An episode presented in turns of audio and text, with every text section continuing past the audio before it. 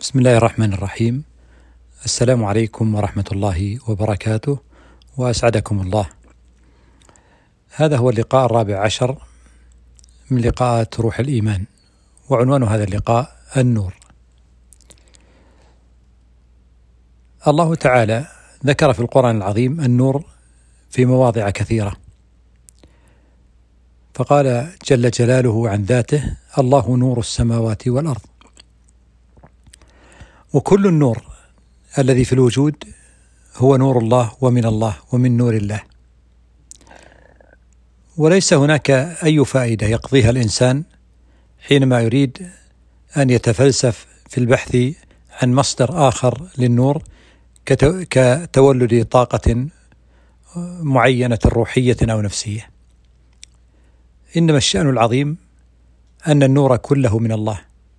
فنحن نجد في القرآن العظيم الله نور السماوات والأرض.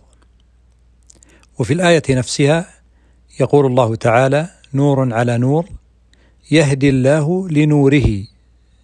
ولاحظ لنوره. يهدي الله لنوره من يشاء.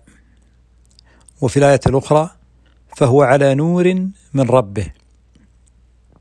ويمتن تعالى فيقول الله ولي الذين آمنوا يخرجهم من الظلمات إلى النور. ويقول سبحانه وتعالى هو الذي يصلي عليكم وملائكته ليخرجكم من الظلمات إلى النور وكان بالمؤمنين رحيما وقال عز وجل ويجعل لكم نورا تمشون به من خلال ذلك فالإنسان يتجه إلى الحقيقة وهو أن النور هو نور الله.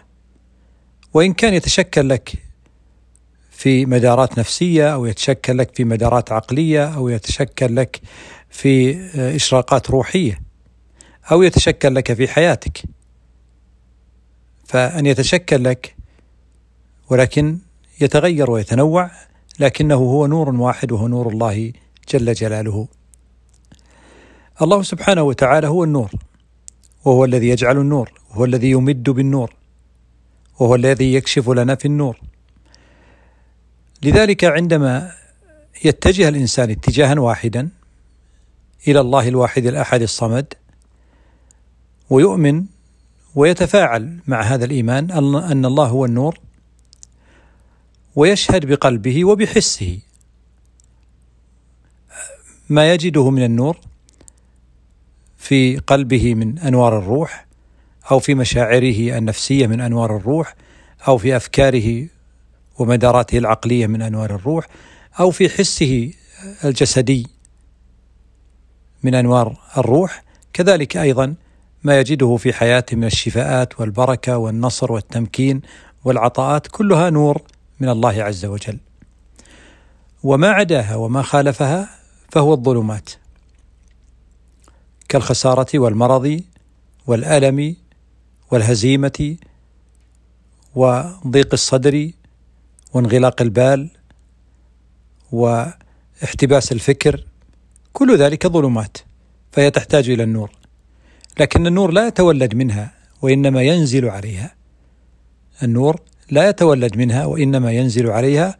قال الله عز وجل هو الذي أنزل السكينة في قلوب المؤمنين ليزدادوا إيمانا مع إيمانهم ولله جنود السماوات والأرض وكان الله عليما حكيما.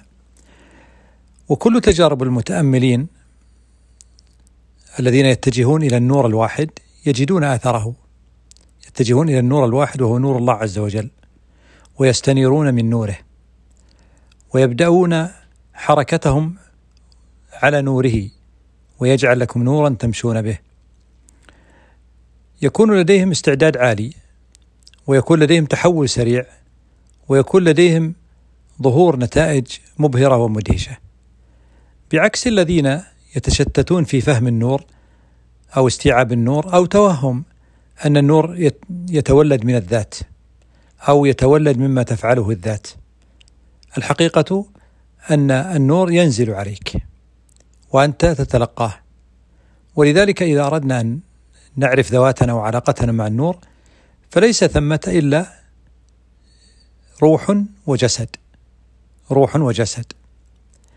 هذا الجسد بما فيه من المشاعر النفسية والأفكار العقلية وغير ذلك والحركة العضوية لكنه يبقى اسمه الجسد. وهذه النور تعبر من خلال الجسد. ثم تبدأ حركة الجسد حركة نورانية. لذلك فالحقيقة التي آه، أنا مؤمن بها وأرغب في إيصالها أنه ليس إلا ثمة نور واحد وأن النور لا يتولد وإنما ينزل. عندما يفهم الإنسان هذه الحقيقة يعلم أن ما يظن أنه تولدا هو تفاعل يعني استقبال تلقي وليس توليد للنور. أي حركة تأملية أو حركة الذكر أو حركة الخلوة أو هي لا تولد النور وإنما تجعلك مستقبلا متلقيا لنور الله عز وجل. ما السر في ذلك؟